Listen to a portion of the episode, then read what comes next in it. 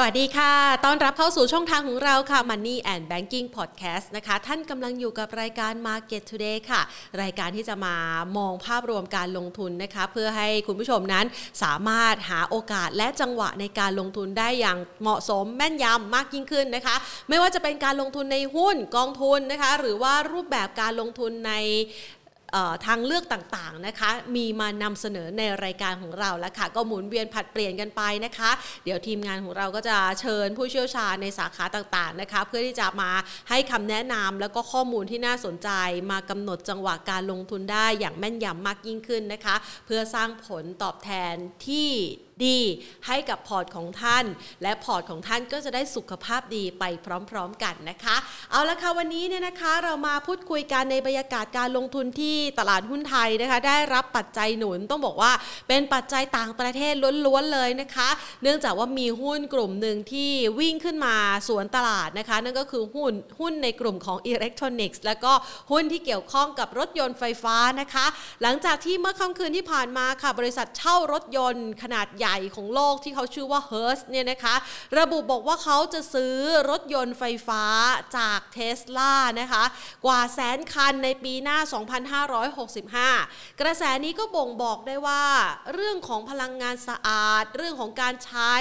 พลังงานไฟฟ้านะคะรถยนต์ไฟฟ้า EV กำลังจะมา และประเด็นดังกล่าวนะคะไม่ได้ผลักดันเพียงแค่ราคาหุ้นของเทสลาเท่านั้น มันก็มามีอิทธิพลนะคะกับหุ้นที่เกี่ยวข้องในบ้านเราเรื่องของอุตสาหกรรมรถยนต์ไฟฟ้าของบ้านเรานะคะ หรือแม้กระทั่งหุ้นนะคะ ในกลุ่มอิเล็กทรอนิกส์ที่จะมีการผลิตอุปกรณ์ แล้วก็ตัวที่เป็นชิ้นส่วนอะไหล่ต่างๆ ที่จะเข้าไปเสริมนะคะในด้านนี้นะคะ ก็เลยทำให้บรรยากาศการลงทุนในวันนี้นี่คึกคักสดใสเป็นรายกลุ่มนะคะ ส่วนกลุ่มอื่นๆ ที่ขึ้นมาก่อนหน้านี้ก็มีการปรับพักฐานไปตามระเบียบแล้วค่ะ เริ่มมี แรงนะคะในการที่จะปรับลดลงนะคะ คือลินขายออกไปเรื่อยๆนะแต่ก็ไม่ได้เทออกมาแรงมากนะคะ แต่หุ้นที่มาแรงในวันนี้ก็คือชิ้นส่วนอิเล็กทรอนิกส์และก็ทางด้านของไฟฟ้านะคะ รวมไปถึงทิศทางของพลังงานก็ยังดูดีอยู่นะคะ ช่วงนี้กำลังจะประกาศผลประกอบการไตรมาสที่ 3 ในกลุ่มพลังงานด้วยนะคะ ภาพรวมของการลงทุนในเช้าวันนี้ สำหรับตลาดหุ้นไทยนะคะบวกไปได้ 3.29 จุดค่ะ มายืนอยู่ที่ 1,637.49 จุดนะคะโดยมูลค่าการซื้อขายที่ถือว่าค่อนข้างหนาตานะคะ 49,000 605 ล้านบาทนะคะ เรามาดูที่ 5 อันดับหลักทรัพย์แรกนะคะ ที่มีมูลค่าการซื้อขายสูงสุดในเช้าวันนี้กันบ้างนนะคะนำมาโดยกสิกรไทยนะคะวันนี้มีแรงขายนะคะ ปรับลดลงมา 1.06% KCE บวกขึ้นมาแรงนะคะ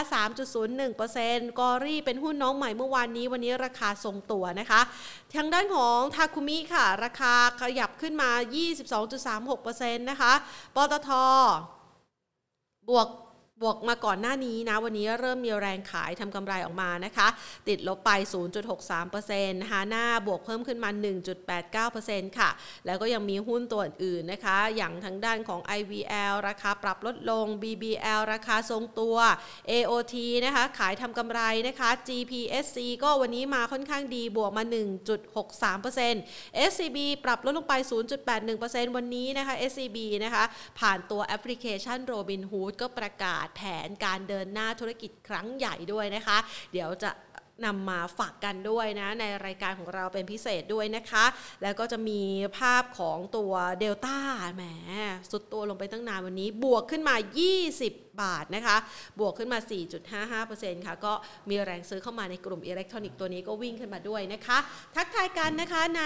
ช่วงของบ่ายๆวันนี้เนี่ยนะคะ กับหลายๆท่านนะคะ สวัสดีนะคะ คุณปอม คุณชาวนะคะ คุณชาวบอกว่าขอบคุณมากครับสำหรับไฟล์ที่ส่งมาให้นะคะ เป็นไฟล์ที่พี่สุเชษนะคะทำข้อมูลเกี่ยวกับตัวหุ้นที่เป็นหุ้นที่พี่สุเชษเขาคัดสรรมาแล้วเนี่ยนะคะ เอาไว้ให้นะคะ เมื่อวานนี้ทักทายคุณพีรพงศ์นะคะ คุณหมูนุ โอ้เดี๋ยวเดี๋ยว คุณมูมูนะพี่ปอมช่วยอ่านให้นะคะคุณมูมูนะคะสวัสดีค่ะ แล้วก็อีกหลาย ๆ ท่านนะคะที่ทักทายกันเข้ามานะคะ อันนี้ทักทายกันผ่านทาง YouTube นะคะส่วนทางด้านของ Facebook Live นะคะในวันนี้นะคะสำหรับท่านใดนะคะที่อยากจะส่งคำถามเข้ามานะเรากำหนดกติกาแล้วนะคะ ท่านจะต้องกดไลค์กด Follow นะคะในแฟนเพจของเรา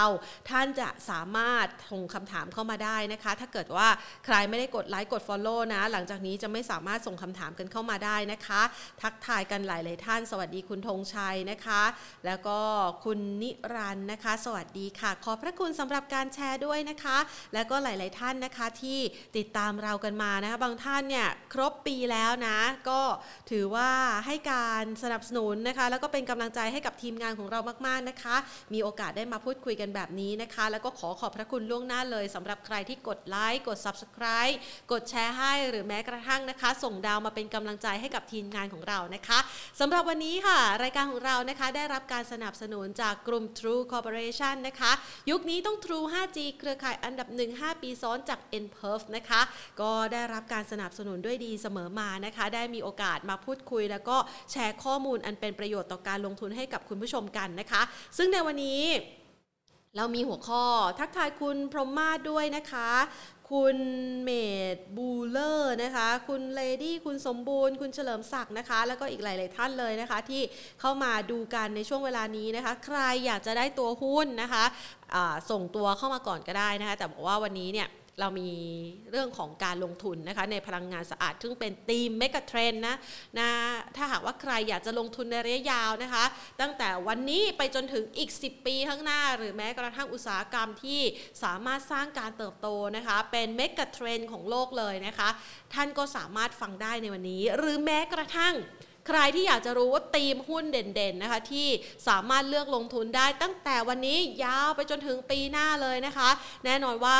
คงไม่อยากเล่น day trade ได้กำไรแค่วันละ 2-3%หรอกเนาะคือ 2-3%มันกินคำเล็กๆนะคะ แต่ถ้าอยากกินคำใหญ่ๆนะคะต้องมาวางแผนเป็นธีมการลงทุนนะคะกับพี่เทิร์นนะคะเอเซียพลัสนะคะของเราในวันนี้กันด้วยนะคะ ก่อนอื่นเรามาเริ่มต้นเป็นแผนการลงทุนนะที่กินคำใหญ่นะคะแล้วก็โตยาวเลยนั่นก็คือแผนการลงทุนตามเมกะเทรนของโลกนะคะ วันนี้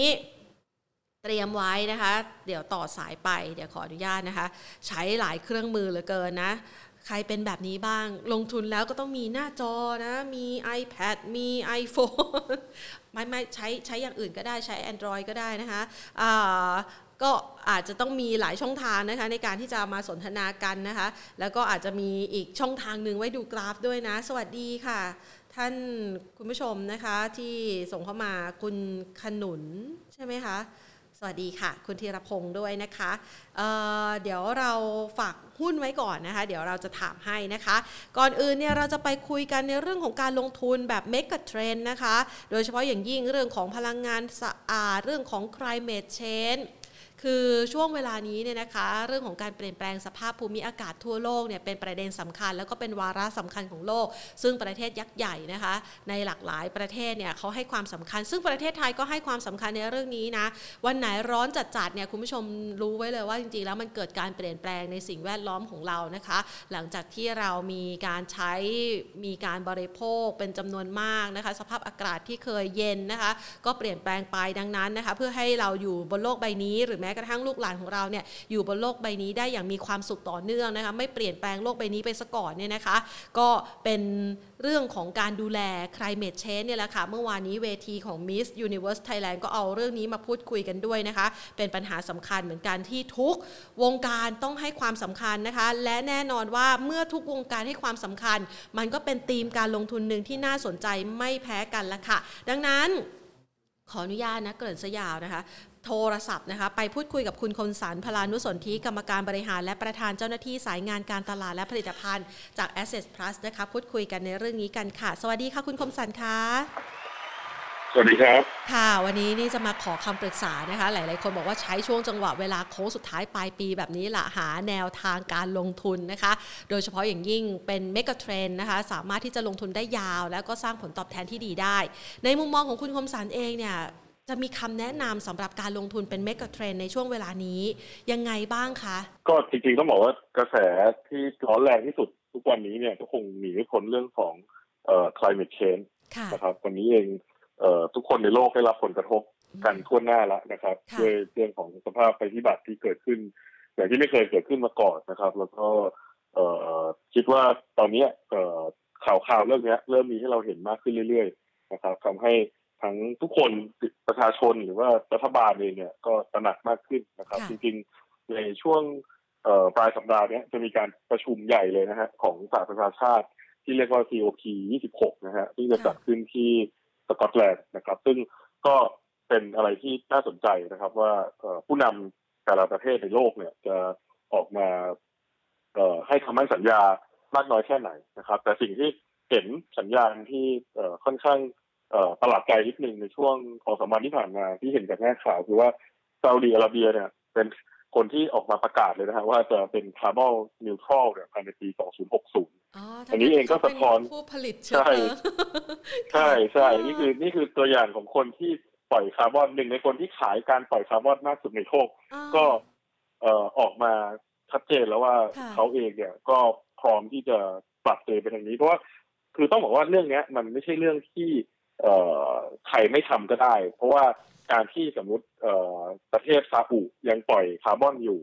มันอาจจะไม่ได้ภัยพิบัติอาจจะไม่ได้เกิดแค่ในซาอุแต่มันกระทบไปทั่วโลกไปกระทบประเทศอื่นนะครับ เพราะฉะนั้นเรื่องนี้เนี่ยมันเป็นเรื่องจริงๆแล้วมันก็เป็นเรื่องความเป็นความตายด้วยนะคือเขาบอกว่าถ้าเกิดสมมติว่าเอ่อเราปล่อยให้เนี่ยไม่ยอมควบคุมเรื่องโลกร้อนให้อุณหภูมิเกินเอ่อ1.5 องศาภายในเอ่อศตวรรษนี้เนี่ยค่ะเรามีโอกาสที่จะเผชิญกับเอ่อ ปัญหาเศรษฐกิจโลกแบบที่เราจะแก้ไขไม่ได้ด้วยนะ ก็คือเอ่อเรื่องของคนที่อยู่บริเวณที่แถวแถวๆเอ่อระดับน้ำทะเลเนี่ย ก็จะโดนเอ่อพื้นที่ไม่ได้หายไปอืมใช่ไหมฮะแล้วก็เรื่องของความแห้งแล้งหรืออะไรเงี้ย มันเป็นผลกระทบที่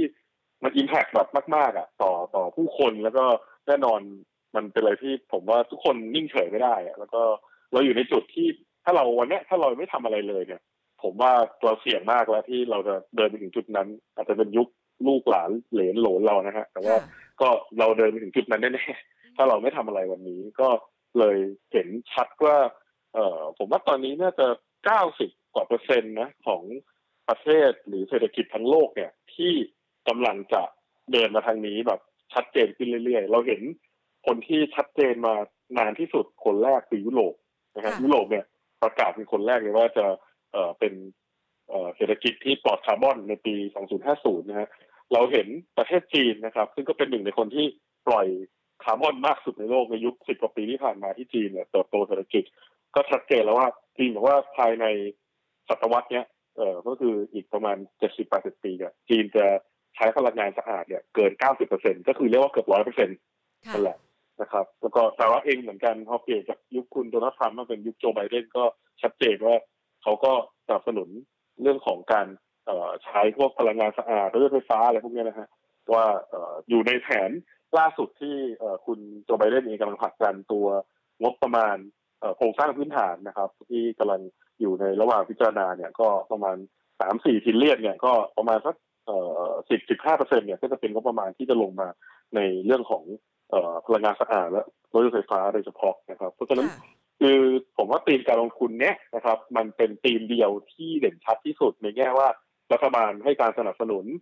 ภาคเอกชนนะครับบริษัททั้งทั้งหลายทั้งแหล่เนี่ยเอาตัวอย่างง่ายๆอย่างประเทศไทยเนี่ยวันนี้ค่ะเราก็เห็นปตทออกมาประกาศว่าจะทำรถไฟฟ้าค่ะถูกไหมฮะแล้วก็คิดจะทำอะไรที่มันเป็นพลังงานสะอาดมากขึ้นนะครับค่ะอันนี้ก็ชัดเจนแล้วรัฐบาลสนับสนุนภาคเอกชน บริษัทสนับสนุนสุดท้ายนักลงทุนเนี่ยนักลงทุนเนี่ยอย่าง ธีมการลงทุนที่เรียกว่า ESG เนี่ยตอนนี้ฮอตมาก ๆ ในโลกค่ะนะครับปีที่ผ่านมาเนี่ย มีเม็ดเงินเนี่ยไหลเข้ามากกว่าสองสามแสนล้านเหรียญนะครับ เม็ดเงินพวกเนี้ยโตมานะฮะจากแบบแทบไม่มีไซส์เนี่ยคือเล็กมากๆเนี่ยวันเนี้ยประมาณสักสองจุดสองห้า trillion นะฮะที่เป็นค่ะเงินลงทุนที่เกี่ยวกับ ESG ซึ่งใน ESG เนี่ยตอนเนี้ยธีมที่ชัดที่สุดก็คือธีม E ก็คือเรื่อง environmental ก็เนี่ยครับอยู่ในกลุ่มพวก ธุรกิจพลังงานสะอาดธุรกิจยานยนต์ไฟฟ้า หรือ supply chain ที่เกี่ยวข้องทั้งหมด เพราะฉะนั้น อันเนี้ยผมคิดว่าเป็นธีมเดียวเลยที่เด่นที่สุดว่ามีการ support จากทุกส่วนเลย stakeholder ทุกคนเอ่อค่ะเข้ามามีส่วนร่วม แล้วก็เป็นผมว่ามันเป็น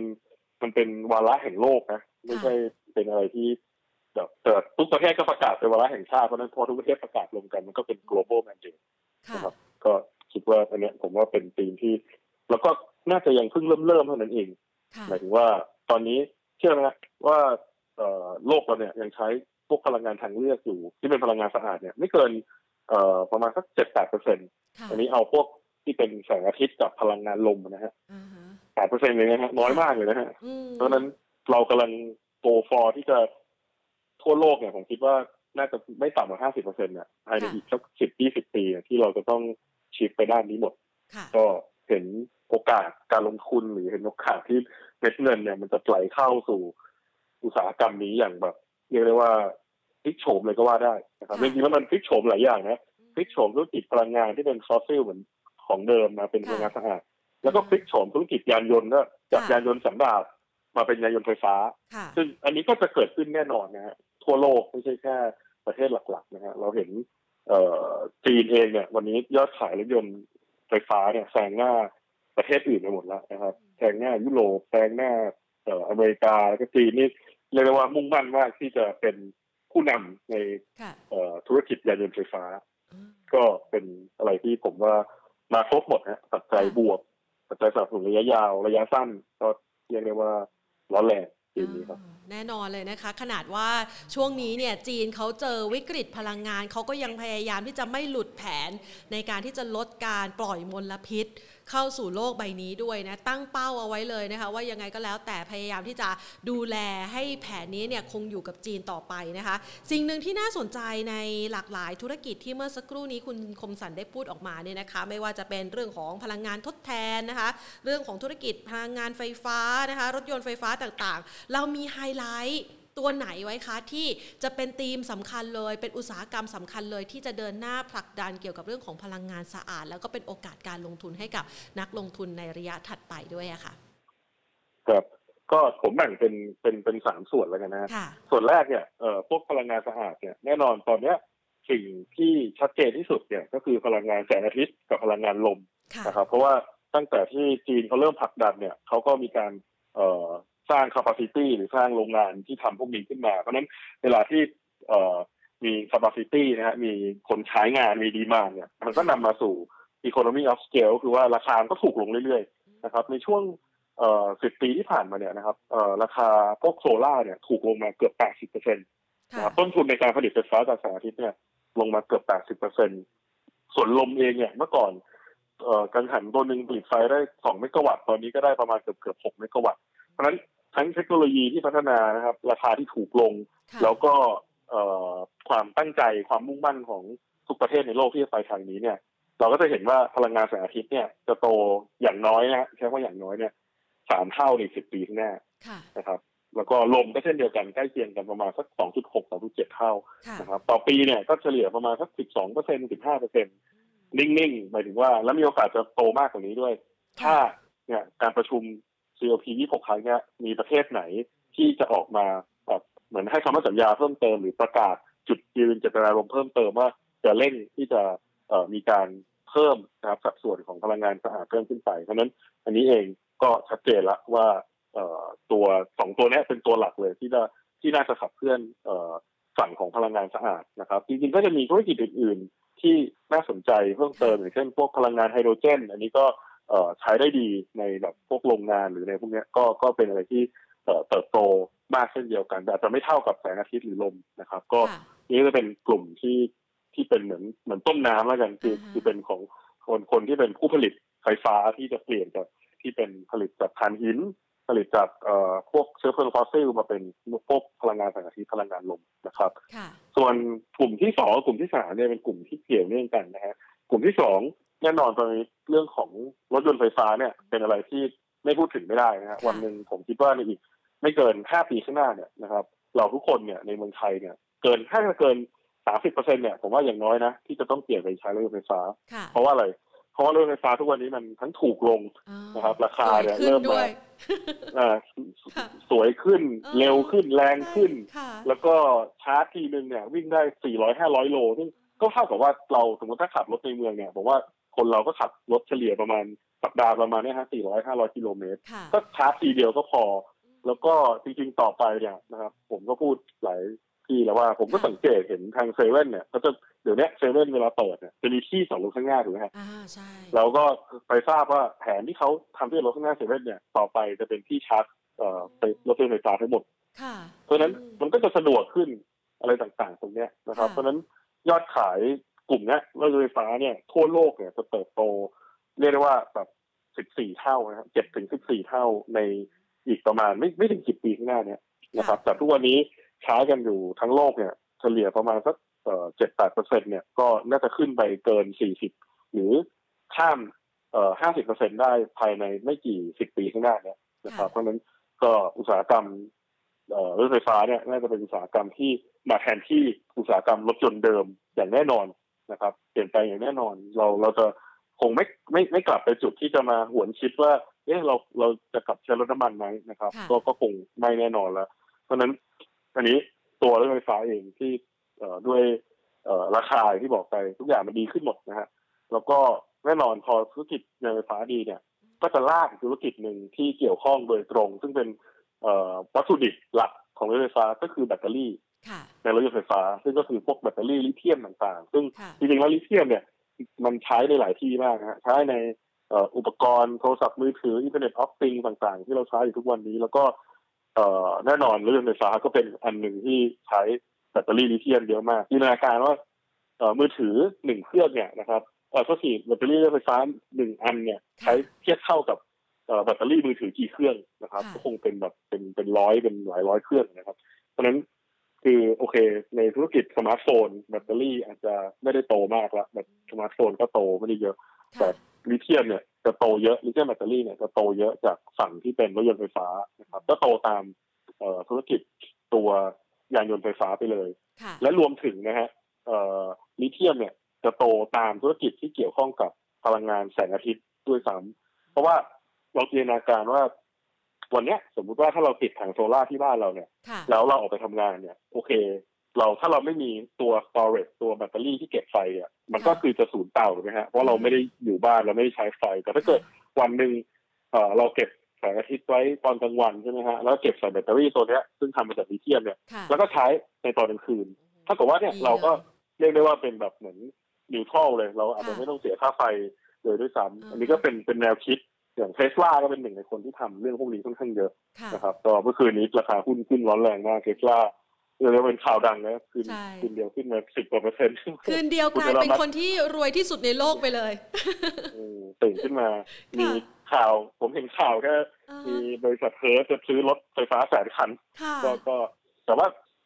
คือต้องบอกว่า ไอ้รถไฟฟ้าเนี่ย ที่ผ่านมาช่วงสักสามหรือหกเดือนที่ผ่านมาเนี่ยค่ะ performance ของหุ้นในกลุ่มเนี้ยจะค่อนข้าง เอ่อไม่ค่อยไปไหนเท่าไหร่ เพราะว่าติดเรื่องของ chip shortage เรื่อง semiconductor ที่ที่ที่มีเรื่อง supply chain อะไรต่างๆนี่แต่ตอนนี้เนี่ยโอเค มองไปข้างหน้าสามถึงหกเดือนเนี่ยก็เริ่มเห็นว่าเรื่องนี้ก็น่าจะมีแนวโน้มที่จะคลี่คลายดีขึ้น เพราะฉะนั้นค่ะเอ่อพวกราคาหุ้นเองก็มีการเคลื่อนไหว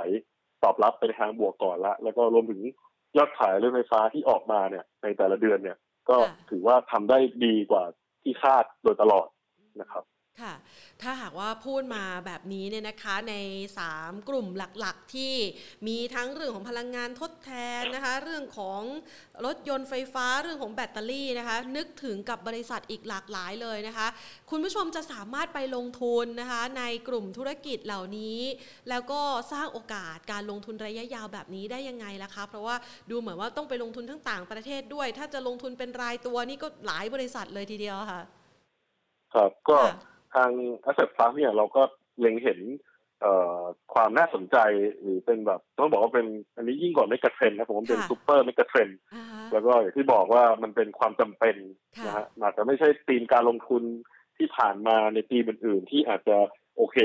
เอ่อหลายๆคนอาจจะยังไม่ยอมเปลี่ยนหรือค่อยๆ เปลี่ยน แต่อันเนี้ยมันเป็นการภาคบังคับเหมือนกันค่ะว่ายังไงรัฐบาลสั่งคุณก็ต้องทำหรือ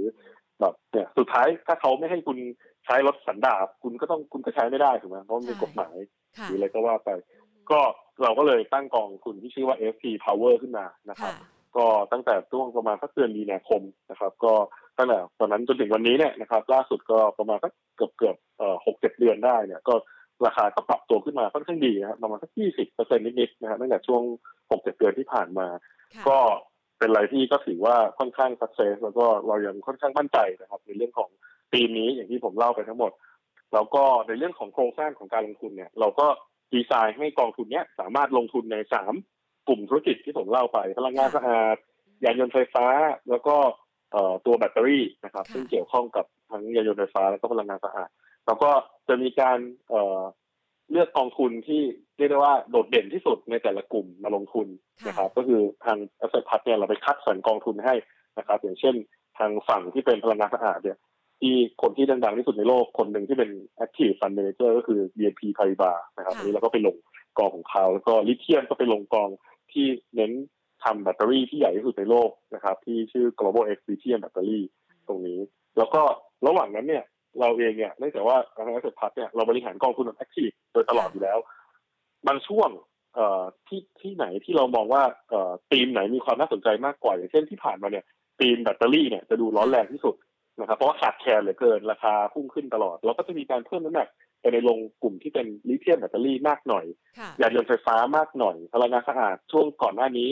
มีติดปัญหาอะไรไป ก็อาจจะมีส่วนสัดส่วนน้อยกว่าอื่น อันนี้ก็จะเป็น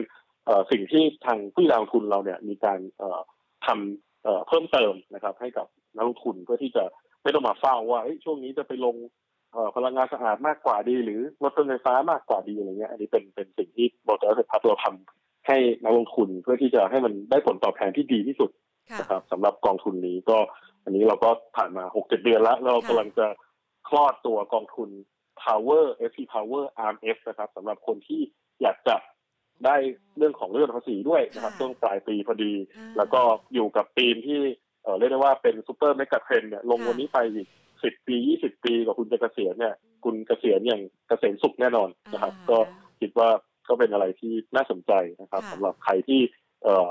ดูดูแล้วเออรู้สึกว่าเออเชื่อว่าธีมนี้ยังไงก็มาแน่ๆแล้วก็ไม่อยากตกรถ ผมคิดว่าก็การลงทุนผ่านกองทุน SC Power นะครับ หรือ SC Power RF เนี่ยก็เป็นหนึ่งในทางเลือกที่น่าจะช่วยเหลือนักทุนได้นะครับ ที่จะได้รับประโยชน์จากในกัดเทนนี้ครับค่ะ แน่นอนเลยนะคะ แค่ระยะเวลาเพียงแค่ 6-7 เดือนที่ผ่านมานี่ก็สร้างผลตอบแทนได้ประมาณ 20%แล้วนะคะ และแถมทีมนี้เนี่ยลงทุนได้มากกว่า 10 ปีขึ้นไปด้วยซ้ำเดี๋ยวใครวางแผนเกษียณก็เลือก RMF ได้ ทีนี้มันควรจะมีสัดส่วนสักประมาณเท่าไหร่ของพอร์ตดีแล้วคะคำแนะนำในการที่จะเลือกเป็น choice ในเรื่องของการลงทุนเราจะต้องจัดสรรพอร์ตยังไงบ้างนะคะครับก็ในแง่ของเอ่อ thematic การลงทุนเนี่ย ซึ่งทุกวันนี้ก็เป็นอะไรที่ เป็นกระแสหมดนะฮะไม่ว่าจะเป็นอย่างจริงๆ asset class เราเนี่ยเราทำเกือบทุกตีมและ robotics AI เอ่อ disruptive พวกที่เป็นเกี่ยวกับอะไรที่เป็นไฮเทคโนโลยี innovative healthcare อะไรพวกนี้ผมคิดว่า power เนี่ยก็จะเป็นหนึ่งในตีมที่จะไปสอดรับกับให้ให้แบบเหมือนเป็นจิ๊กซอที่ครบครบละประมาณสี่ห้าทีมหลักของโลกนี้ ก็ผมว่าน้ำหนักเนี่ย เดี๋ยวนี้ก็น่าจะลงได้ สิบห้าถึงยี่สิบเปอร์เซ็นสบายๆนะ หรือใครที่ชอบมากเนี่ยผมคิดว่าอาจจะไปที่ถึงแบบเกือบเกือบสามสิบเปอร์เซ็นก็ยังพอไหว เพราะว่าเอ่อต้องบอกว่ายกตัวอย่างอย่างกองทุนเนี้ยจริงๆแล้วหลายๆคนพอลงไปศึกษาก็จะเห็นว่าเฮ้ยโอ้โห มีหุ้นจีนถึงสี่สิบเปอร์เซ็นแล้วจะน่ากลัวไหมหมายถึงว่าเพราะว่าตอนนี้จีนเองนี่กวาดล้างทุกธุรกิจหมายถึงว่าเข้าไปจัดระเบียบโอ้โห ทุกธุรกิจเลยนะฮะแต่มีธุรกิจเดียวที่จีนเนี่ย ไม่ไม่เคยไปแตะเลยและสนับสนุนด้วยซ้ำก็คือธุรกิจ พลังงานสะอาดและเรื่องไฟฟ้าจีนจีนเนี่ย support ด้วยซ้ำออกมีเรื่องของเอ่อ tax เอ่อที่ incentive ให้กับคนซื้อรถยนต์ไฟฟ้านะครับ หรือเอ่อเรื่องของการลงทุนในพวกพลังงานสะอาดเนี่ยจีนก็บอกว่าให้รัฐวิสาหกิจจีนที่จีนสั่งได้เนี่ยที่รัฐบาลสั่งได้เนี่ยขนาดใหญ่ห้าห้าบริษัทเนี่ยบอกเอาไปลงทุนเลยให้เต็มที่นะครับ แบบเพิ่มเอ่อตัว พลังงานลมแสงอาทิตย์เนี่ยเอาให้ใหญ่กว่าสหรัฐไปเลย ก็จีนนี่ก็ชัดเจนว่าไปทางนี้แล้วหุ้นกลุ่มนี้ของจีนเองเนี่ยเลยช่วงที่ผ่านมาที่เกิดเอ่อวิกฤตอะไรต่างๆ เนี่ย ก็คือตลาดจีนลบยี่สิบกลุ่มนี้ขึ้นสามสิบนะฮะสวนกันขนาดนี้เลย อันนี้ก็เห็นได้ชัดว่าคือก็เป็นหนึ่งในอุตสาหกรรมหนึ่งที่จีนเนี่ยเขาต้องการที่จะผลักดัน แล้วก็คงไม่ไปก้าวไก่หรือคงไม่ไปจัดระเบียบอะไร แล้วก็จะสนับสนุนด้วยซ้ำก็ก็ก็คิดว่า เออเป็นเป็นอะไรที่ผมว่าระยะสั้นหรือระยะยาวเนี่ยก็ก็น่าที่จะมีในพอร์ตแน่ๆแต่ใครชอบมากชอบน้อยก็อย่างที่บอกว่ากลางๆก็สิบห้าถึงยี่สิบใครชอบมากหน่อยผมว่าก็ไปที่ถึงสามสิบเปอร์เซ็นต์นะครับสำหรับปีนี้ค่ะ ถือว่าเป็นทางเลือกการลงทุนที่สามารถสร้างพอร์ตให้แกร่งได้ละในระยะเวลาต่อจากนี้ไปเลยนะคะ ถ้าใครสนใจก็สอบถามกันไปได้ที่ Asset Plus นะคะ วันนี้ขอบคุณมากเลยค่ะ คุณคมสันคะ ครับขอบคุณครับ สวัสดีค่ะนะคะ ถือว่าเป็นโอกาสการลงทุนนะคะ ที่จริง ๆ แล้วเนี่ยต้องบอกคุณผู้ชมว่ามันเป็นกระแสที่เกิดขึ้นนะคะ มันไม่ได้เกิดขึ้นแค่ทุกวันนี้นะ มันเกิดขึ้นตั้งแต่ช่วงโหแหม จะร้องเพลงพี่เบิร์ดก็ดูหลายปีแล้ว ตั้งแต่สมัยที่เขาหันมาใส่ใจเรื่องของสิ่งแวดล้อมนะคะ หลังจากที่โลกร้อนนะเรื่องของคาร์บอนไดออกไซด์นะมันจนมาเป็นคาร์บอนมอนอกไซด์จนกระทั่งเขาเปลี่ยนแปลงมาถึงอะไรน้ำน้ำแข็งใน ขั้วโลกละลายนะคะหรือแม้กระทั่งเรื่องของการเกิดไฟป่า เกิดภัยพิบัติต่างๆนะคะ แน่นอนว่ามันเปลี่ยนแปลง climate change ไปในลักษณะแบบนี้ และคนทุกคนบนโลกได้รับผลกระทบนะคะ ดังนั้นการลงทุนที่จะเปลี่ยนแปลงโลกนี้ไปในทิศทางที่ดีขึ้น มันจึงกลายเป็นกระแสแล้วค่ะที่สามารถสร้างโอกาสการลงทุนได้ในระยะยาว แล้วก็ยังเป็นส่วนหนึ่งนะคะ ที่คุณผู้ชมเนี่ยสามารถที่จะ ร่วมสนับคือท่านไม่ใช่แค่ลงทุนนะ ท่านเป็นส่วนหนึ่งเลยนะคะ ที่จะร่วมสนับสนุนให้บริษัทเหล่านี้นะคะ ลงทุนขยายในสิ่งเหล่านี้มากยิ่งขึ้น เพื่อให้การเปลี่ยนแปลงของสภาพภูมิอากาศเนี่ยกลับคืนสู่สมดุลโดยเร็วนะคะ ก็ถือว่าเป็นสองขาละหนึ่งคือได้โอกาสการลงทุน 2 คือเม็ดเงินของท่านเนี่ยอย่างน้อยเลยนะคะ มีส่วนร่วมในการที่จะช่วยให้โลกใบนี้น่าอยู่มากยิ่งขึ้นนะแหมมองในภาพนางงามมาก ๆเลยนะคะแต่จริงๆแล้วถ้ามองในภาพของการลงทุนยิ่งใหญ่กว่าด้วยนะคะอะไปดูต่อนะคะสำหรับท่านใดนะคะที่มองเห็นนะคะโอกาสการลงทุนในลักษณะแบบนี้นะคะแล้วก็ชื่นชอบธีมนี้เป็นพิเศษอยู่แล้วนะแล้วคุณคมสันเองก็บอกเลยนะคะว่าการลงทุนแนวนี้เนี่ยเป็นการลงทุนของ Asset Plus เองนะคะลงทุน Active ก็คือรุกเชิงรุก พยายามที่จะมองหาโอกาสการลงทุนที่น่าสนใจในหลากหลายประเทศในหลากหลายภูมิภาคเลยนะคะ ก็ลองสอบถามแล้วก็ศึกษารายละเอียดเพิ่มเติมกันดูสำหรับกองทุนเปิด Asset Plus Futuristics นะคะ Power Supply and Mobility นะคะก็คือ ASP Power นั่นเองนะคะเอามาฝากกันนะคะวันนี้ ส่วนทางด้านของท่านที่ สนใจการลงทุนในหุ้นไทยนะคะ ช่วงนี้ดูเหมือนจะเป็นแรงอั้นนะคะ แต่ว่าวันนี้เนี่ยมีแรงซื้อสวนขึ้นมานะคะ บรรยากาศการลงทุนโดยรวมนะ จะวางแผนการลงทุนยังไงดีนะคะ เดี๋ยวแพนขออนุญาตต่อสายนะคะ เอาใจสายหุ้นไทยบ้างนะคะ นี่ขอต่อสายก่อนกด อ่านะคะต่อสายไปที่พี่เทิดนะคะ คุณเทิดศักดิ์ทวีธีรธรรม รองกรรมการผู้อำนวยการจากบริษัทหลักทรัพย์เอเชียพลัสนะคะ มาประเมินสถานการณ์การลงทุนกันนะคะ แล้วก็คัดตีมหุ้นเด่นนะคะสำหรับการลงทุนกันด้วยค่ะ สวัสดีค่ะ พี่เทิดค่ะ ครับผมช่วงนี้เนี่ยนะคะหลาย ๆ คนคิดว่าตลาดหุ้นไทยจะใช้เวลาในการปรับพักฐานอืดอาดสักพักหนึ่งนะคะ แต่ปรากฏว่าวันนี้มีธีมที่น่าสนใจในการลงทุนก็คือ หุ้นในกลุ่มอิเล็กทรอนิกส์นะคะรวมไปถึงเรื่องของไฟฟ้าเนี่ยมาแรงนะคะ ขอเจาะในกลุ่มนี้กันก่อนละกันนะคะ มองยังไงบ้างคะสำหรับกลุ่มนี้มาครั้งนี้เนี่ยจะไปได้อีกไกลไหมคะครับจริงๆ เรามองภาพของตัวแรงขับเคลื่อนเนี่ยนะครับมันน่าจะมาจากตัวผลประกอบการไตรมาสที่สามนะครับเพราะว่า ในกลุ่มนี้นะครับ quarter สามเนี่ยต้องถือว่าน่าจะเป็น quarter ที่ดีเหตุผลเพราะว่าได้รับอานิสงส์จากการสร้างเงินบาทที่อ่อนนะครับ แล้วก็หลายๆ Product ในนี้เนี่ยก็มี demand ที่สูงขึ้นนะครับ บางรายก็มีการขยายกำลังการผลิตนะครับ ซึ่งตรงนี้นะครับมันก็เป็นแรงขับเคลื่อนนะครับทำให้ตัวเลขผลประกอบการเนี่ยน่าจอกมาดีนะครับ อย่างตัวที่เราชอบในกลุ่มนี้เนี่ย ก็จะมีอย่าง KCE นะครับ ซึ่งเราเห็นภาพของตัวผลประกอบการเนี่ยที่ยังเติบโตอยู่นะครับ น่าจะเป็นนิวไฮด้วยซ้ำไปนะครับ แล้วก็ ราคายังมีอัพไซด์นะครับ ส่วนตัวอื่นเนี่ยก็คงจะเป็นอะไรที่ลดหลั่นลงนะครับ แต่ว่าถ้าในกลุ่มนี้อีกตัวหนึ่งที่ดูแล้ว อาจจะมีความน่าสนใจอยู่ในเรื่องของ valuation ที่ยังถูกอยู่เมื่อเทียบกับตัวอื่นเนี่ยก็อย่างเช่นตัว SVI ครับค่ะ ก็เป็นโอกาสการลงทุนที่เกิดเราต้องรอย่อไหมคะ เพราะว่าวันนี้ราคาก็วิ่งขึ้นมาค่อนข้างแรงเหมือนกันค่ะพี่เทิดครับผมมองภาพว่าน่าจะเป็นลักษณะของ selective buy มากกว่านะครับ ก็คือจริงตัวตัวที่เรา recommend buy ตอนนี้เนี่ย แล้วราคายังมีอัพไซด์นะครับ เราดูไปที่ตัว KCE นะครับ ส่วนตัวอื่นเนี่ยอาจจะเป็นอะไรที่รอจังหวะก็ได้ครับเพราะยังไงก็ตามเนี่ยอย่างฮาน่าหรือว่าเดลต้าเนี่ยราคาต้องถือว่าเกินแปรแวลูเราไปพอสมควรนะครับ ถ้าเกินแปรไปก็รอได้ก็ควรจะรอนะครับ ค่ะ วันนี้เนี่ยหุ้นในกลุ่มที่เกี่ยวข้องกับไฟฟ้าอย่างกาฟนะคะ หรือว่า GPSC นะคะ ก็มาค่อนข้างดี EA กลุ่มนี้นี่มองยังไงบ้างคะ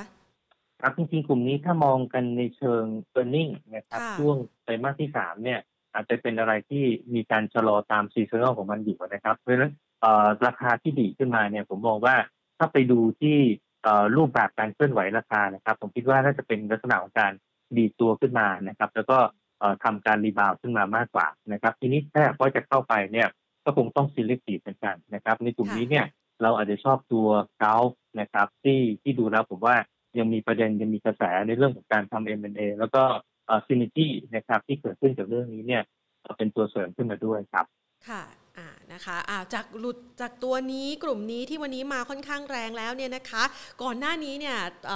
อยากจะขอพี่เทิดไปเนี่ยนะคะ ก็มองว่าตลาดหุ้นไทยดูเหมือนว่าอึดอัดอึดอัดอยู่ในกรอบนะคะ ลุ้นอยากจะให้ผ่าน 1650 ก็ไม่ไปนะ เราประเมินสถานการณ์ต่อจากนี้สำหรับตลาดหุ้นไทยยังไงบ้างคะ ถ้าหากว่าเป็นมุมมองการเคลื่อนไหวในเชิงดัชนีเนี่ยค่ะครับจริงๆ ถ้าดูภาพตัวตลาดหุ้นเนี่ย เรายังมองตลาดที่เป็นขาขึ้นอยู่นะครับ เพียงแต่ว่า เอ่อเวลาขึ้นมาเนี่ยนะครับอาจจะต้องมีการสลับกับแรงขายทำกำไรบ้างเป็นบางช่วงเวลานะครับ จริงๆจะเห็นว่าเอ่อการกระตุกขึ้นมาอีกรอบหนึ่งรอบหลังสุดเนี่ยนะครับมันเป็นรอบที่เอ่อท่านนายกมีการประกาศนะครับว่าเราจะมีการเปิดประเทศนะครับค่ะพอประกาศตรงนี้เสร็จปุ๊บเนี่ยเอ่อเราจะเห็น flow จากต่างชาตินะครับ ที่เข้ามา support นะครับ แล้วเราก็เห็นความคาดหวังเชิงบวกกันนะฮะว่าเอ่อเศรษฐกิจเราเนี่ยมันน่าจะเป็นอะไรที่ bottom ในช่วง quarter สามนะครับค่ะแล้ว quarter สี่เนี่ยก็เริ่มดีดตัวกลับขึ้นมานะครับแล้วปีหน้าเนี่ย น่าจะเป็นปีของการฟื้นตัวที่ชัดเจนนะครับ อย่างเช่นที่เราคาดกันเนี่ย เราคิดว่าตัว GDP growth นะครับในปี 65 นะครับ น่าจะเห็นประมาณสัก 3.5 ถึง 4เปอร์เซ็นต์นะครับค่ะขณะที่ EPS growth ของบริษัทจดทะเบียนเนี่ย ก็น่าจะอยู่ในช่วง8-10%นะครับ ถ้าเห็นภาพการฟื้นแบบนี้นะครับ แล้วก็ flow เริ่มที่จะไหลเข้ามานะครับ รวมถึงอันนี้ไม่ใช่หมายต้อง flow ต่างชาติอย่างเดียวนะครับ อาจจะหมายรวมทั้ง flow ต่างชาตินะครับ แล้วก็เม็ดเงินในประเทศเนี่ย ซึ่งเคลื่อนย้ายเข้ามามองหาผลตอบแทนที่สูงขึ้นในตลาดเนี่ยก็น่าจะเป็นตัวที่ support นะครับทำให้ตลาดเนี่ยสามารถที่จะอยู่ในแนวโน้มขาขึ้นไปได้นะครับแต่ทีนี้เนี่ยเอ่อเวลาเกิดขึ้นแบบนี้เนี่ยนะครับ มันก็อาจจะต้องรอจังหวะนิดนึงนะฮะเพราะว่าเอ่อภาพของตัวเนี้ยนะครับเอ่ออาจจะต้องรอจุดรอยเปลี่ยนนะครับ ว่าไอ้เวลาเกิดรอยต่อที่เราจะมีการเปิดประเทศนะครับ หรือสิ่งที่เราคาดว่าจะเห็นการฟื้นตัวเนี่ยเออมัน smooth ไหมถ้ามัน smooth เนี่ยผมเชื่อว่าการทะลุผ่าน พัน650 ขึ้นไปเนี่ยมันน่าจะเกิดขึ้นได้ครับอ่านะคะช่วงจังหวะนี้นะคะไปจนถึงสักประมาณปลายปี เรามองกรอบดัชนีเอาไว้สักประมาณเท่าไหร่คะครับถ้าเป็น target ของปี 64 นะครับค่ะเรายืนยันตัวเลขเดิมนะครับ เราให้ไว้ที่ 1,670 จุดนะครับค่ะก็คือเราวาง target ตรงนี้ไว้ตั้งแต่ต้นปีแล้วล่ะนะครับ ว่าจะวางไว้ที่ตรงนี้นะครับ แล้วก็หากว่ามองผ่านไปถึงปีหน้านะครับซึ่งจะเป็นปีที่มีการฟื้นตัวและสภาพคล่องในระบบการเงินเนี่ย ยังเยอะอยู่นะครับ เรามอง target ปีหน้าว่าจะสูงกว่า1,800จุดครับพันแปดร้อยจุดเลยเหรอคะใช่ครับปีหน้านะครับไม่ใช่ปีค่ะนี้ปี65ใช่ครับค่ะถือว่าเป็นมุมมองที่เชิงบวกมากๆนะคะสำหรับทิศทางของตลาดหุ้นไทยแล้วก็รวมไปถึงเศรษฐกิจด้วยใช่ไหมคะ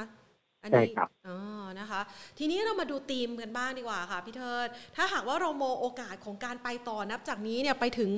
1,800 จุดก็มีรูมที่จะเลือกลงทุนกันได้นะคะ ดังนั้นเลยอยากจะขอพี่เทิดช่วยให้คำแนะนำสำหรับธีมที่คุณผู้ชมจะเลือกหรือว่าไปศึกษาเพิ่มเติมกันต่อนะคะ ในมุมมองของ a อ Plus เองนี้เราให้ธีมอะไรไว้คะ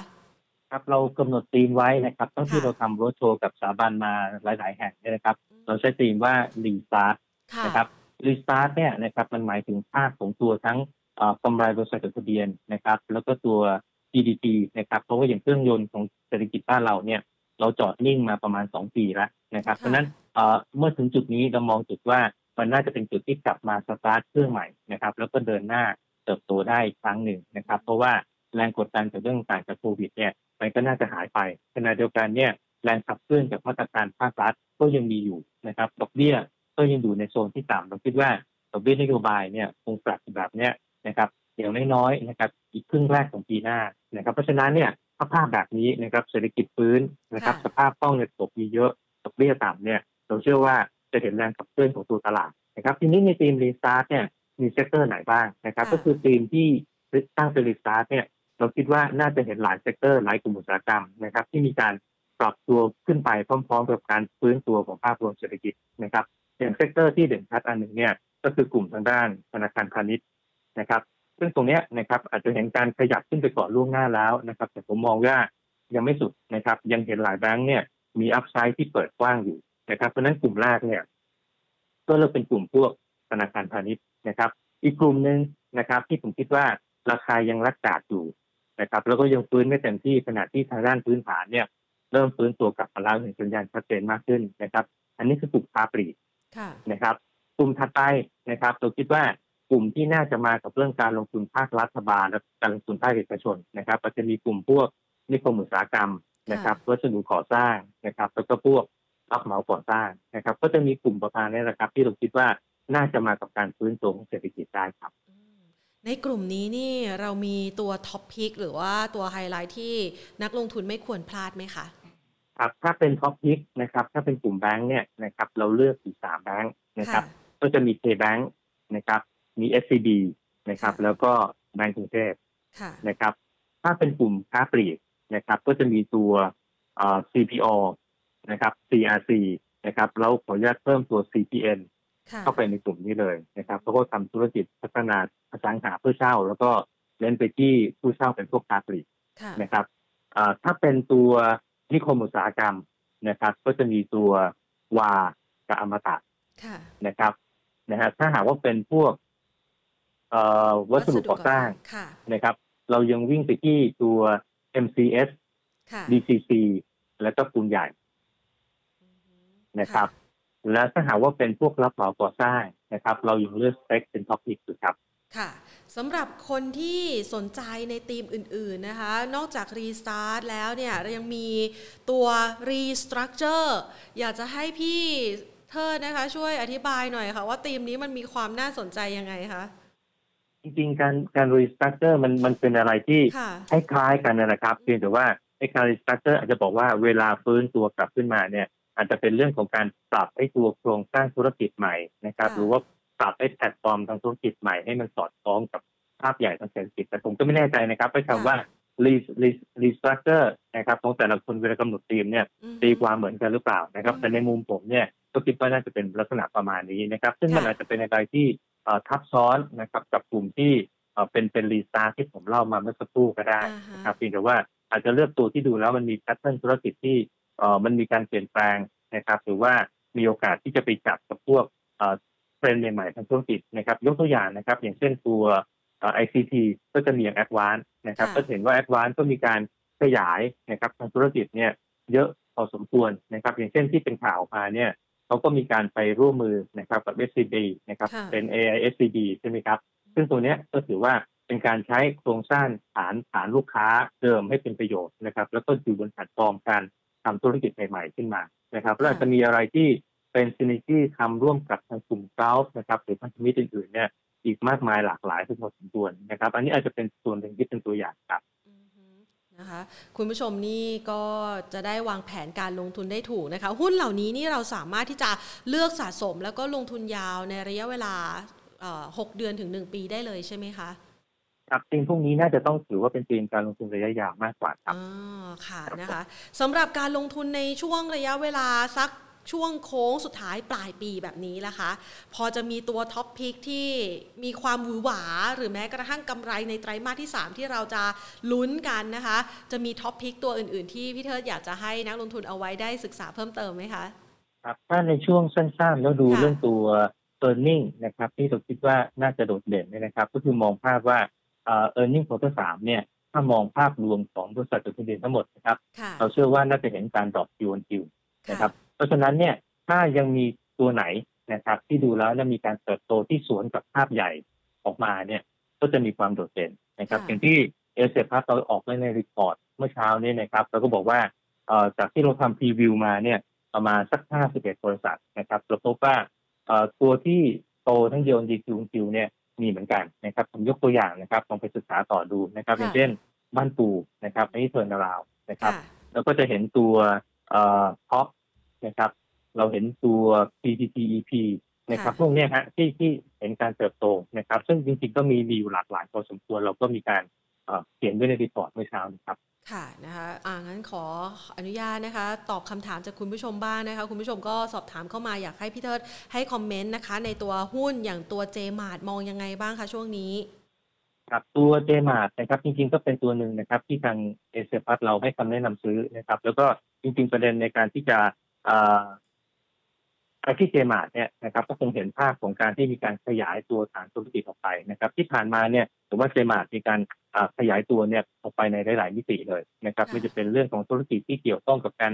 บริหารจัดการหนี้นะครับ ไปทำพวกฟินเทคนะครับ ไปทำพวกการปล่อยสินเชื่อนะครับแบบ non-bank นะครับ ซึ่งพวกนี้นะครับผมมองภาพว่าน่าจะเห็นการเติบโตของกำไรเนี่ยได้ค่อนข้างจะมีความชัดเจนมากพอสมควรนะครับ แล้วก็ถ้าหากว่า เราไปดูที่ pattern การเคลื่อนไหวราคาเจมาร์ทเนี่ยนะครับ เราก็เห็นว่าราคาเนี่ยนะครับก็มีการย่อลงมาหลังจากที่ขึ้นไป test ประมาณสัก 44.5 อะไรประมาณนั้นนะครับ ตอนนี้ก็อยู่แถว 41.75 นะครับ ซึ่งผมมองว่าเป็นโซนที่ผมว่ายังมีความน่าสนใจในการลงทุนอยู่ครับทยอยซื้อได้ครับนี่มี แฟนคลับพี่เทิดนะคะ เข้ามาคุณมาลีนะคะ เข้ามาบอกว่าฝากทักทายพี่เทิดให้ด้วยนะคะเอ่อต่อไปนะคะเอ่อสอบถามตัวบีกริมค่ะพี่เทิดค่ะมองยังไงคะบีกริมนะฮะค่ะเอ่อตัวบีกริมนะครับเดี๋ยวผมแป๊บนึงฮะตัวบีกริมนะครับ ถ้ามองกันในเชิงพื้นฐานเนี่ยนะครับ ก็ต้องถือว่ายังพอมี upside อยู่นะครับ แล้วก็ถ้าหากว่ามองในเชิงของตัวไพแพทเทิร์นนะครับ ก็จริงๆผมดูว่าราคาเนี่ยเริ่มเริ่มมีการฟื้นตัวกลับขึ้นมานะครับ แต่ผมว่าถ้าถ้าจะซื้อเนี่ยนะครับพยายามซื้อโซนแถวบริเวณสัก 41.7.5 นะครับ น่าจะเป็นอะไรที่ดูแล้วเซฟกว่านะครับนะคะตัวต่อไปนะคะ คุณผู้ชมสอบถามเข้ามาเป็น UBE ค่ะพี่เทิดค่ะ UBE คือ ตัว UBE อุบลไบโอเอทานอลนะครับตัวนี้นะครับต้องบอกว่าทางเอเซียพลัสมีส่วนได้เสีย เพราะว่าเป็นเป็นผู้ร่วมจัดจำหน่ายอยู่ด้วยนะครับทีเนี้ยถ้ามองตัว fair value เนี่ยนะครับเราเห็นตัวแฟร์อยู่ที่ประมาณสัก 2.9 นะครับแต่ทีนี้เนี่ยตอนเข้ามาตลาดใหม่ๆนะครับก็มีแรงขายออกมาค่อนข้างจะเยอะพอสมควรนะครับ แต่ทีนี้เข้าที่ตรวจสอบดูในทางพื้นฐานเนี่ยนะครับ ก็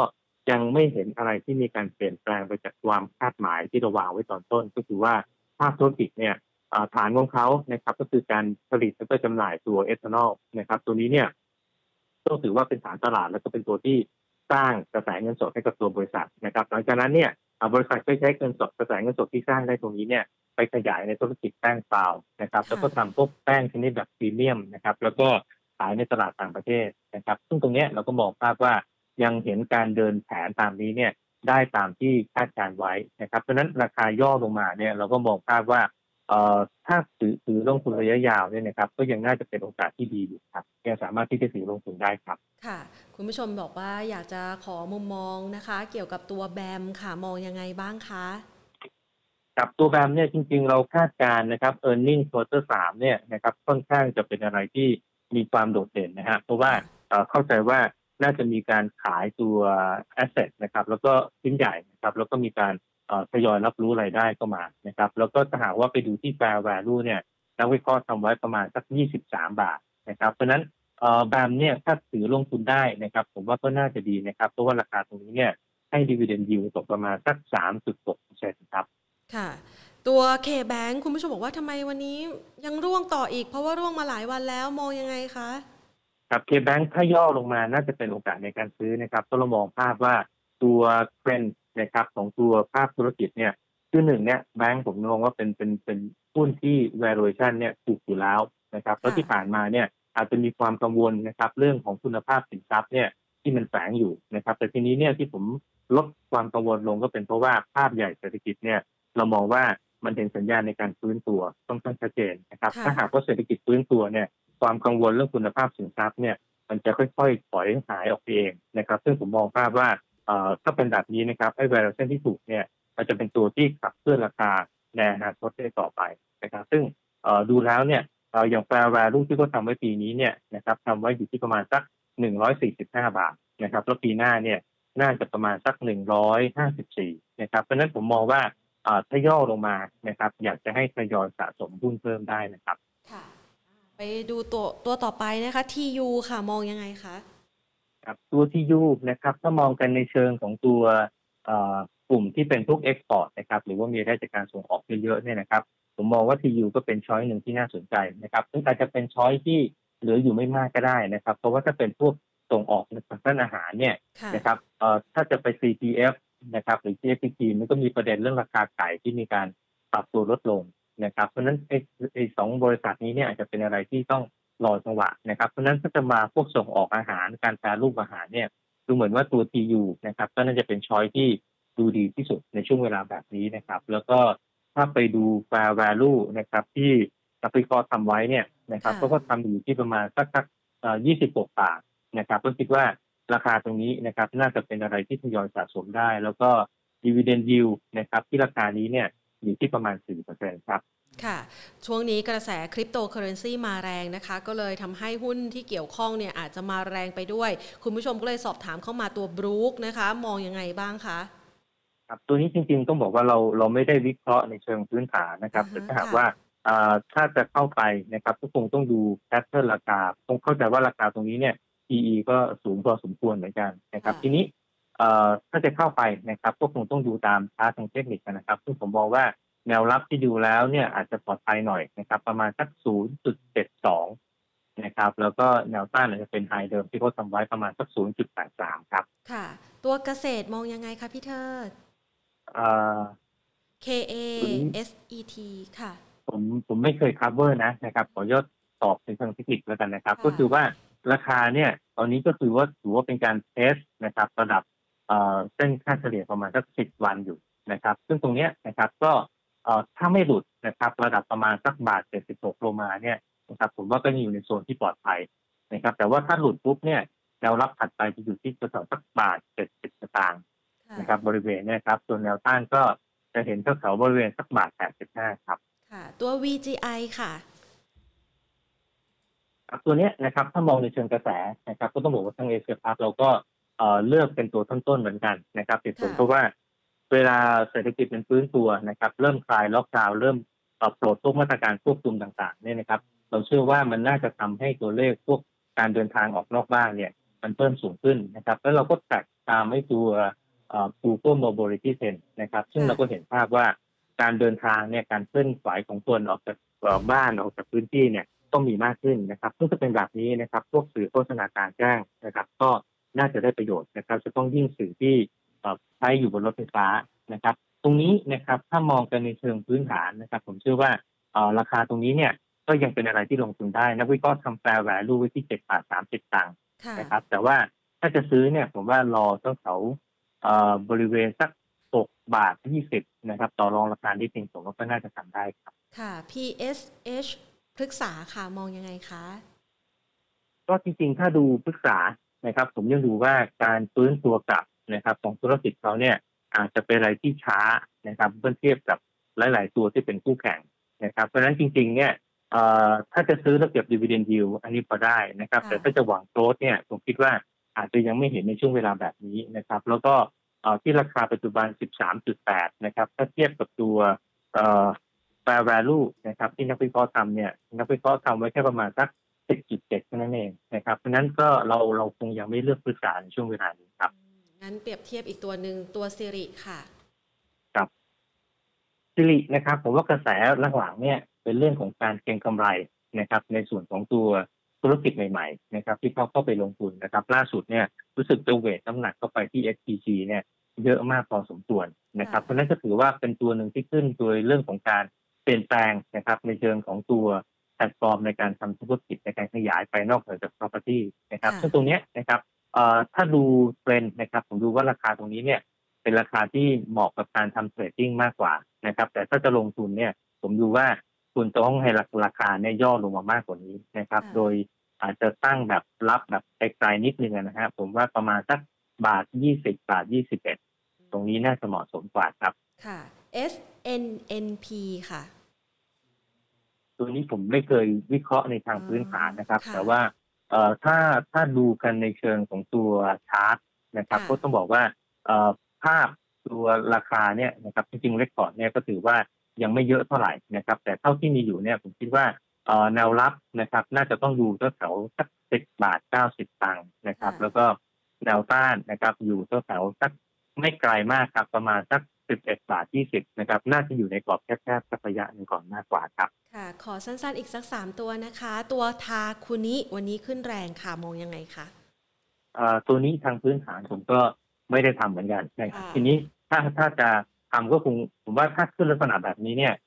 เทรดดิ้งต้องระมัดระวังนะครับ เพราะว่าเวลาราคาขึ้นไปแบบแรงๆตรงนี้เนี่ยคงต้อง พยายามหาข้อมูลในทางพื้นฐานเนี่ย support ก่อนว่า มันมีประเด็นอะไรที่ support ไหมนะครับ ถ้ามีเนี่ยก็มานั่งพิจารณาว่าราคาตรงนี้เนี่ย มันจะสะท้อนภาพ earning เนี่ยไปไกลหรือยังนะครับ ถ้าไกลแล้วผมว่าก็ชะลอชะลอไปนิดนึงดีกว่านะครับ แต่ว่ายังไงก็ตามนะครับถ้าขึ้นมาแบบนี้เนี่ย เรายังไม่มีข้อมูลพื้นฐาน support นะ ผมยังไม่อยากให้ตามนะครับ หรือว่าถ้าจะรับเนี่ยก็ต้องรอรับแบบเท่าๆสักหนึ่งจุดแปดอะไรขนาดนั้นเนี่ย เซฟกว่านะครับ จริงๆ ผมผมแนะนำให้หาข้อมูลในพื้นฐานเพิ่มเติมนะครับ อันนี้ต้องออกตัวว่าผมไม่เคยวิเคราะห์หุ้นตัวนี้ครับ ค่ะ ACE ค่ะ AGE ใช่ไหมครับ ค่ะ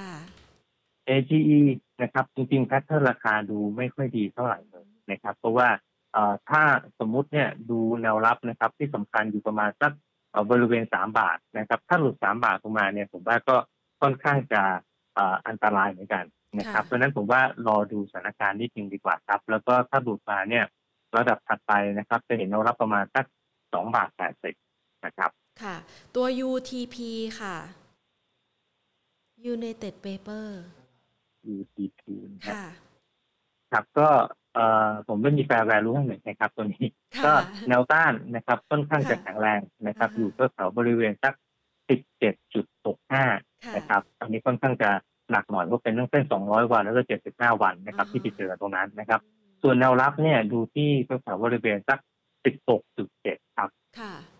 ตัวสุดท้ายนะคะ คุณผู้ชมบอกว่าขอแนวรับหน่อยนะคะพี่เทิด H E N G เฮงค่ะ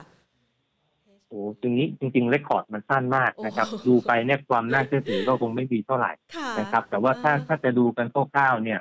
ก็คงต้องดูเท่าแถวบริเวณสัก สองบาทแปดสิบสี่สองบาทแปดสิบห้าอะไรประมาณนั้นนะครับ แต่ต้องออกตัวนะครับว่าเรคคอร์ดสั้นๆเนี่ยดูเทคนิคไม่ค่อยแน่นหรอกครับ เพราะว่าฐานราคามันยังไม่ได้ถูกสร้างขึ้นมาครับได้เลยค่ะเก่งกำไรก็ต้องมีความระมัดระวังกันพอสมควรนะคะ กราฟที่ราคาหุ้นไปขึ้นแรงๆแบบนี้นะคะ ครับผมค่ะ วันนี้ขอบพระคุณพี่เทิร์นมากเลยค่ะ ครับ สวัสดีครับ สวัสดีค่ะนะคะ คุณมารีนะคะก็ ฝากแพนฝากบอกให้แล้วนะคะ เป็นแฟนคลับพี่เทิร์นนะคะ แล้วก็ขอขอบพระคุณคุณมารีคนดีคนเดิมของเราด้วยนะคะ กับดาวที่ส่งมาให้นะคะ เป็นกำลังใจให้กับทีมงานของเรานะคะ ขอบพระคุณมากๆเลยนะคะ กับคำถามของทุกๆทท่านนะคะ ที่ส่งกันเข้ามา คุณมารีคะครั้งหน้าอยากจะได้ตัวไหนเป็นพิเศษนะคะ ส่งเข้ามาได้เลยนะคะ เดี๋ยวแพนถามให้นะแล้วฝากให้น้องหญิงถามให้ด้วยนะคะ แล้วก็หลาย ๆท่านนะคะที่ส่งคำถามเข้ามาก็พยายามจะถามให้ครบนะคะ แล้วอาจจะมาครบบ้างไม่ครบบ้างวันนี้หลาย ๆ ท่านส่งกันเข้ามาเยอะนะคะ ก็ขอเป็นคนละตัวแล้วกันนะคะอะสำหรับคุณผู้ชมนะคะ ที่วันนี้เข้ามาพูดคุยกันนะคะ แล้วก็บอกว่าอยากได้ไฟล์ติดต่อไปหลังไมค์inbox เข้าไปนะคะ ใครอยากจะรู้ว่าเมื่อวานนี้มีตัวเด่นตัวไหนบ้างก็ย้อนกลับไปดู EP เมื่อวานนะคะ ส่วนท่านใดที่ เข้ามาพูดคุยกันในวันนี้นะคะ แล้วก็ร่วมทำผลโหวตกับเรา คุณรับความสูญเสียจากการเทรดได้กี่เปอร์เซ็นต์นะคะ นี่เราจะมาวัดความเสี่ยงกันจากคำตอบนี่แหละค่ะ ใครเป็นสายที่เรียกว่ายอมรับความเสี่ยงได้สูงนะ ตอบไปเลย 50%นี่นะคะ มีคุณผู้ชมนะคะ สอบถามว่าเออรับความเสี่ยงได้สูงสุดคือ 50%รับไม่ได้เลยนะคะ มีอยู่จำนวนนิดนึงนะคะ เดี๋ยวอะพันขออนุญาตเปิด เปิดหน่อยเพราะว่าอันนี้ดูไม่ได้นะคะว่ามันว่าจำนวนเปอร์เซ็นต์ของผู้ตอบเนี่ยอยู่ที่เท่าไหร่นะคะ น้องขวัญเขาส่งมาให้แล้วนะคะ 50% 22%นะคะคือยี่22 คนนะคะใน 100 คนบอกว่ารับความเสี่ยงได้ 50% 27 ใน 100 คนนะคะบอกว่ายอมรับความเสี่ยงได้ 30-40%นะคะยอมรับผลขาดทุนสินะ และ 46 คนใน 100 คนนะคะ บอกว่ายอมรับความสูญเสียในการเทรดได้ 20-10%นะคะ และมี 5 ท่านใน 100 ท่านนะคะ บอกว่ารับไม่ได้เลยนะคะ ส่วนทางด้านของ YouTube ของเรานะคะ ในวันนี้ ดูอย่างใดอ่านะคะ คุณผู้ชมนะคะบอกว่า 40%เนี่ยบอกว่ายอมรับความเสี่ยงได้ ยอมรับความสูญเสียได้นะจากพอร์ตการลงทุนของท่าน 10-20%นะคะ 29 คนใน 100 คนบอกว่ายอมรับความสูญเสียได้ 30-40%และ 25 คนใน 100 คนบอกว่ายอมรับความสูญเสียจากการเทรดได้ 50%และ4 คนใน 100 คนบอกว่ารับไม่ได้เลยนะคะ อยากให้ตั้งต้นอย่างนี้ค่ะ เรื่องของการบริหารความเสี่ยงเป็นสิ่งสำคัญมากๆนะคะสำหรับการลงทุนนะคะ ใครที่วางแผนการลงทุนเอาไว้ ท่านจะต้องมีแผนการลงทุนที่ชัดเจนนะคะ เชื่อว่าหลายๆคนนะเวลาเริ่มต้นหรือว่าเลือกหุ้นที่เป็นเป้าหมายเนี่ยเวลาลงเงินลงไปปุ๊บเนี่ยเราก็ตั้งใจอยากจะให้ได้กำไรโดยทันที แต่ว่ามันมีหลากหลายวิธีที่คุณผู้ชมสามารถที่จะเลือกนะคะ หุ้นเป้าหมายแล้วก็เลือกการจัดสรรเงินเข้าสู่หุ้นนเป้าหมายเหล่านั้น บางคนอาจจะใช้ DCA คือไม่ต้องมาหา Market Timing อะไม่ต้องหาว่ามันถูกเท่าไหร่ที่ตรงไหนนะคะ ก็ DCA เฉลี่ยออมไปนะคะ เป็นการลงทุนระยะยาว บางคนนะคะ ใช้ Market Timing คือวันไหนหุ้นร่วงแรงๆ แล้วหุ้นที่อยู่ในดวงใจของเรานะคะ เป็นหุ้นเป้าหมายของเราก็เข้าไปช็อปนะคะ ส่วนบางคนนะคะ มองหาโอกาสการลงทุนในหุ้นซิ่งที่ค่อนข้างหวือหวาดังนั้นท่านต้องบริหารความเสี่ยงนะคะ หุ้นที่วิ่งหวือหวา มันโลดผลมากๆ คุณต้องรู้จักคัดลอสคัดลอสยิ่งคัดน้อยเท่าไหร่ โอกาสในการที่จะทำให้ทุนกลับมาเท่าเดิม มันก็เร็วมากขึ้นเท่านั้นนะคะ แต่ถ้าคุณยอมรับผลขาดทุนจากการเทรดนะคะ เพิ่มมากขึ้นแค่ไหน คุณก็จะต้องใช้ระยะเวลาเพิ่มมากขึ้น ในการที่จะหาผลตอบแทนเข้ามาทำให้ทุนของท่าน กลับมาเป็นร้อยเปอร์เซ็นต์เหมือนเดิม พูดแบบนี้ชัดเจนนะคะ ดังนั้นค่ะอยากจะให้ทุกๆคนนะคะ เวลาที่ลงทุนไม่ได้มองแค่ผลตอบแทนที่จะได้เท่านั้นนะคะ อยากให้มองถึงการบริหารความเสี่ยง และลดผลขาดทุนที่จะเกิดขึ้น ให้น้อยที่สุด โดยเฉพาะอย่างยิ่งหุ้นซิ่งนะคะ แล้วก็มีแผนการลงทุนที่ชัดเจนค่ะ ซึ่งก็จะช่วยให้ท่านประสบความสำเร็จในการลงทุนนะคะ ฝากกันเอาไว้ค่ะสำหรับวันนี้นะคะ ครบทุกธีมการลงทุนเลยนะคะ แล้วก็ใครอยากจะได้ตัวหุ้นนะคะ ที่ท่านติดอยู่ก็สอบถามกันเข้ามานะคะ เรามีนักวิเคราะห์ผู้เชี่ยวชาญหลายท่านนะคะ แวะเวียนกันเข้ามาให้คำแนะนำปรึกษาด้านการลงทุนเป็นประจำแล้วค่ะ วันนี้ลากันไปก่อน สวัสดีค่ะ